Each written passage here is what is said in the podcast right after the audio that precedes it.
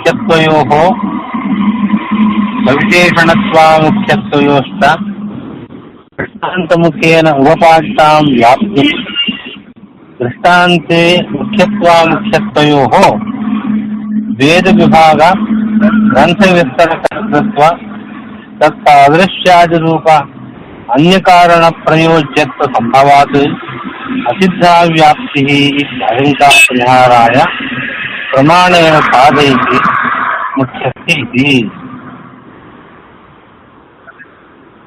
ಮುಖ್ಯಸ್ಯ ನಿರ್ವಿಶೇಷೇಣ ಶಬ್ದೋನ್ನೇಷಃ ವಿಶೇಷಿತಃ ಇತಿ ವೇದವಿದಃ ಪರಮೋ ಶಬ್ದತತ್ವಾರ್ಥವೇದಿನಃ. ಈ ಶ್ಲೋಕಕ್ಕೆ ಅವತರಣಿಕೆ ಕೊಡ್ತಾ ಇದ್ದಾರೆ. ಈ ಹಿಂದೆ ನಿರ್ವಿಶೇಷಿತತ್ವ ಮುಖ್ಯ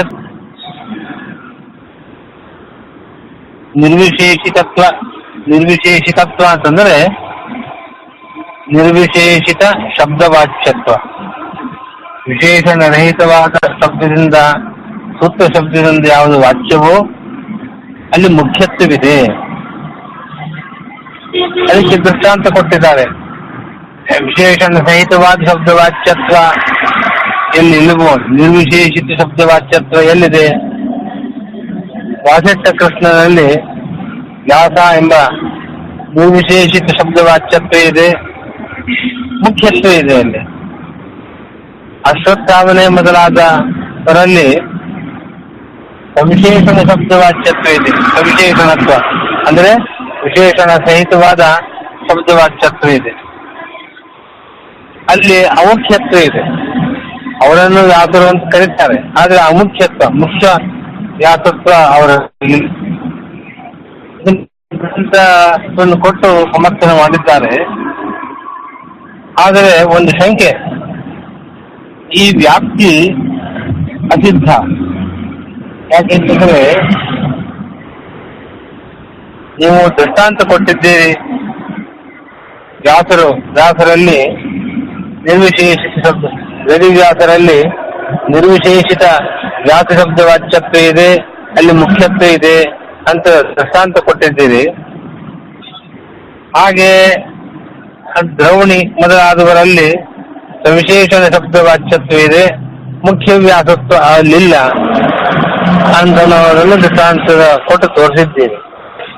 ಆದರೆ ಹಾಗೆ ಅಲ್ಲಿ ಮುಖ್ಯತ್ವ ಅಥವಾ ಅಮುಖ್ಯತ್ವ ಇರೋದಕ್ಕೆ ನಿರ್ವಿಶೇಷಿತ ಶಬ್ದವಾಚ್ಯತ್ವ ಕಾರಣವಲ್ಲ, ಬೇರೆ ಕಾರಣ ಇದೆ. ವ್ಯಾಸರಲ್ಲಿ ಮುಖ್ಯತ್ವ ಇರೋದಕ್ಕೆ ಕಾರಣ ಏನು ಅಂತಂದ್ರೆ ಅವರು ವೇದ ವಿಭಾಗವನ್ನು ಮಾಡಿದ್ದಾರೆ. ಗ್ರಂಥ ವಿಸ್ತರಕರ್ತೃತ್ವ, ಇತಿಹಾಸ ಪುರಾಣಾದಿಗಳನ್ನ ಅನೇಕ ಗ್ರಂಥಗಳನ್ನ ರಚನೆ ಮಾಡಿದ್ದಾರೆ. ಹೀಗಾಗಿ ಅವರಿಗೆ ಮುಖ್ಯತ್ವ ಬಂದಿರೋದಕ್ಕೆ ಅದು ಕಾರಣ. ಆದರೆ ಇತರರಲ್ಲಿ ಅವರ ಸಾಧನಕ್ಕೆ ಅಷ್ಟೇ ಅವರ ಹೋಲಿಕೆ ಸ್ವಲ್ಪ ಇದೆ, ಹೊರತಾಗಿ ಅವರಂತೆ ವೇದವ್ಯಾಸರಂತೆ ವಾಸಿಷ್ಠ ಕೃಷ್ಣರಂತೆ ಅವರು ವೇದ ವಿಭಾಗ ಆ ರೀತಿ ಮಾಡಿದವರಲ್ಲ. ಹಾಗೆ ಅನೇಕ ಪುರಾಣಾದಿ ಗ್ರಂಥಗಳನ್ನ ರಚನೆ ಮಾಡಿದವರು ಅಲ್ಲ, ಅವರ ಸಾದೃಶ್ಯ ಇದೆ ಅಷ್ಟೇ.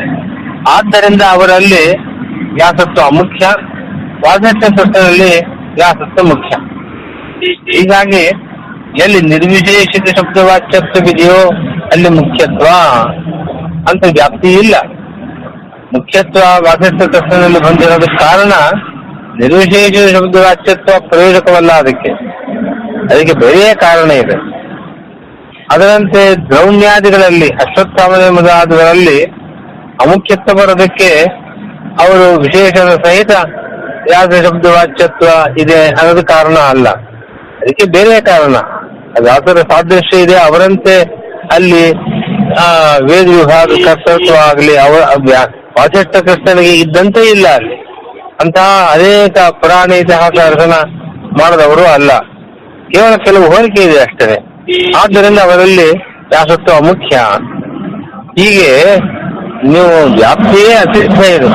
ಯಾವುದು ವ್ಯಾಪ್ತಿ? ನಿರ್ವಿಶೇಷಿತ ಶಬ್ದವಾಚ್ಯತ್ವ ಯತ್ರ ತತ್ರ ಮುಖ್ಯತ್ವ ಸವಿಶೇಷಣಶಬ್ದವಾಚ್ಯತ್ವಂ ಯತ್ರ ತತ್ರ ಮುಖ್ಯತ್ವಂ ಅನ್ನೋ ವ್ಯಾಪ್ತಿಯನ್ನು ಇಟ್ಕೊಂಡು ಅದರ ಬಲದಿಂದ ನಿರ್ವಿಶೇಷಿತ ಸೂತ್ರ ಶಬ್ದವಾಚ್ಯತ್ವ ಇರತಕ್ಕಂತಹ ಬ್ರಹ್ಮಸೂತ್ರಗಳಿಗೆ ಸೂತ್ರತ್ವ ಅನ್ನೋದು ಮುಖ್ಯವಾಗಿದೆ.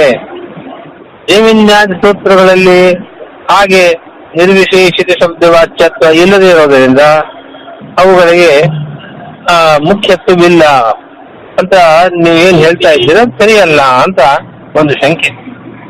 ಈ ಶಂಕೆಯನ್ನ ಪರಿಹಾರ ಮಾಡೋದಕ್ಕೋಸ್ಕರವಾಗಿ ಯತ್ರ ನಿರ್ವಿಶೇಷಿತ ಶಬ್ದವಾಚ್ಯತ್ವಂ ತತ್ರ ಮುಖ್ಯತ್ವಂ ಯತ್ರ ಸವಿಶೇಷಣ ಶಬ್ದವಾಚ್ಯತ್ವಂ ತತ್ರ ಅಮುಖ್ಯತ್ವಂ ಎಂಬ ವ್ಯಾಪ್ತಿಯನ್ನ ಆಚಾರ್ಯರು ಪ್ರಮಾಣದಿಂದ ಒಂದು ಸಾಧನೆ ಮಾಡ್ತಾ ಇದ್ದಾರೆ.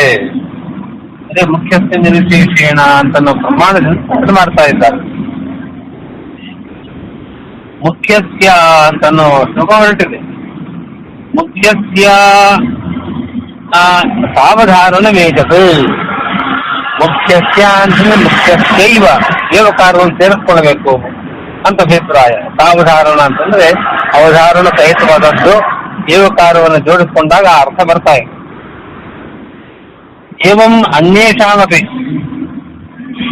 ಮುಖ್ಯಸ್ಯೈವ ನಿರ್ವಿಶೇಷೇಣ ಶಬ್ದ ಅನ್ಯೇಷಾಂ ಅನ್ಯೇಷಾಮೇವ ಅಲ್ಲೂ ಅಷ್ಟೇ, ಅಲ್ಲೂ ಕೂಡ ಅನ್ಯೇಷಾಂ ಇತ್ಯಪಿ ಅದು ಸಾಧಾರಣವಾದದ್ದು. ಮುಖ್ಯತ್ವಯೋ ವ್ಯಾಪಕತಾ ಸಿದ್ಧಿ, ಮುಖ್ಯತ್ವಕ್ಕೆ ನಿರ್ವಿಶೇಷಿತ ಶಬ್ದವಾಚ್ಯತ್ವ ಅನ್ನೋದು ಹೇತುವಾಗ್ತದೆ. ಅದು ವ್ಯಾಪ್ಯ ಸಾಧ್ಯವಾದ ಮುಖ್ಯತ್ವ ವ್ಯಾಪಕ. ವ್ಯಾಪ್ತಿಯಲ್ಲಿ ಹೇಳಿದಾಗ ಒಂದು ವ್ಯಾಪ್ಯ ಹಿಂದೆ ಹೇಳಿದ ಅನುಮಾನ ಹೇಗೆ ಬ್ರಹ್ಮಸೂತ್ರ ಪ್ರಾಣಿ ಮುಖ್ಯ ಸೂತ್ರ ವಿಶೇಷಿತ ಶಬ್ದವಾಚ್ಯ ಅಂತ ಅದರಿಂದ ಗೊತ್ತಾಗತ್ತೆ. ಅಲ್ಲಿ ಮುಖ್ಯತ್ವಕ್ಕೆ ವ್ಯಾಪಕತ್ವ ಯಾವುದನ್ನು ಕುರಿತು ವ್ಯಾಪಕತ್ವ? ಹೇತುವನ್ನು ಕುರಿತು. ಹೇತು ಯಾವುದು? ನಿರ್ವಿಶೇಷಿತ ಶಬ್ದವಾಚ್ಯ. ಅಲ್ಲೆಲ್ಲ ಮುಖ್ಯತ್ವವಿದೆ. ವಿಶೇಷ ಇದೆಯೋ ಅಲ್ಲೆಲ್ಲ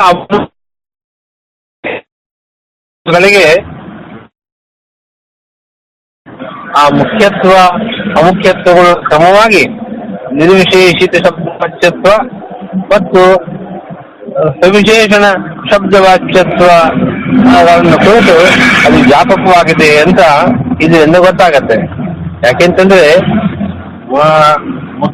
ಮುಖ್ಯವಾದದ್ದು ಯಾವುದೋ ಅದಕ್ಕೆ ಇರೋದು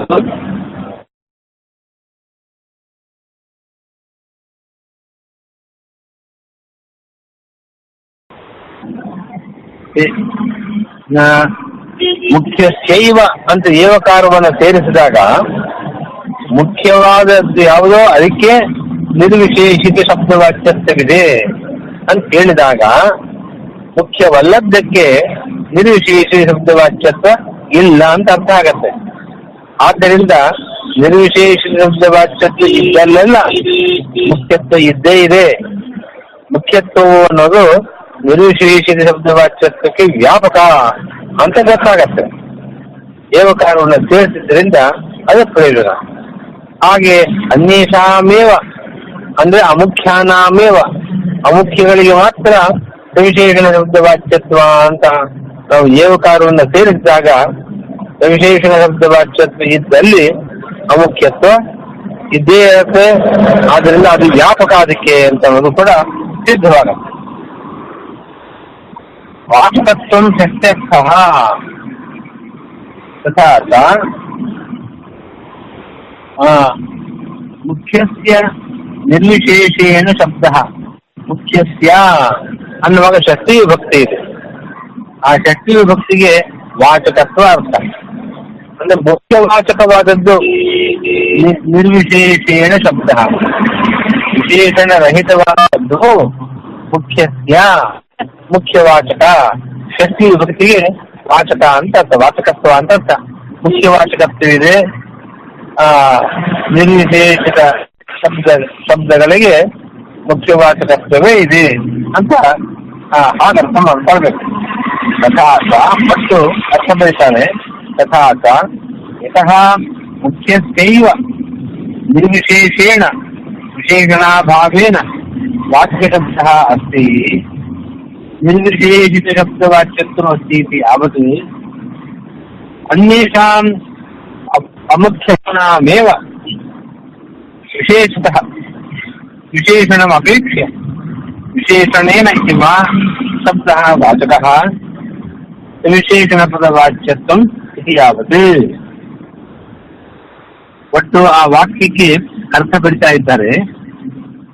ಯತಃ ಅಂದ್ರೆ ಯಾವ ಕಾರಣದಿಂದಾಗಿ, ಮುಖ್ಯ ಸೇವ ಅಂತ ಏವಕಾರ ಸೇರಿಸಿಕೊಂಡಿದ್ದಾರೆ, ಸಾಧಾರಣ ಅಂತ ಮೊದಲೇ ಹೇಳಿದ್ದಾರೆ. ಮುಖ್ಯಸ್ಥೆ ನಿರ್ವಿಶೇಷೇಣ ವಾಚಕ ಶಬ್ದ ಅಸ್ತಿ.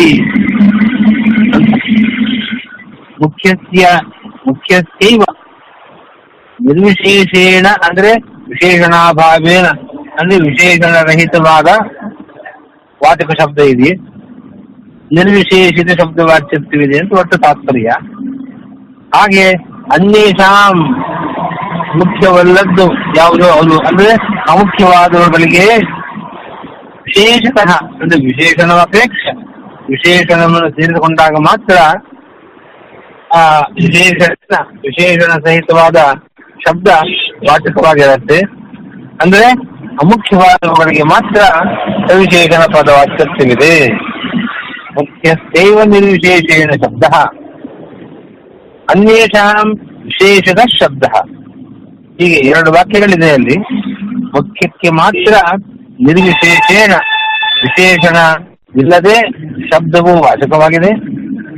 ಅನ್ಯೇಷಾಮೇವ ಅಮುಖ್ಯಗಳಿಗೆ ಮಾತ್ರ ವಿಶೇಷತಃ ವಿಶೇಷಣ ಸಹಿತವಾಗಿ ಶಬ್ದವು ವಾಚಕವಾಗಿದೆ ಅಂತ ವಾಕ್ಯದ ಅಲ್ಲಿರ್ತಕ್ಕಂಥ ಪದಗಳ ಅರ್ಥ ಮತ್ತು ಯೋಜನೆ. ಇತಿ ಬೇರೆ ಪ್ರಾಹು ಶಬ್ದತತ್ವ ವೇದಿನ ಅಂತ ಮುಂದಿನ ಭಾಗ ಅದಕ್ಕೆ ವ್ಯಾಖ್ಯಾನ ಮಾಡುತ್ತಿದ್ದಾರೆ.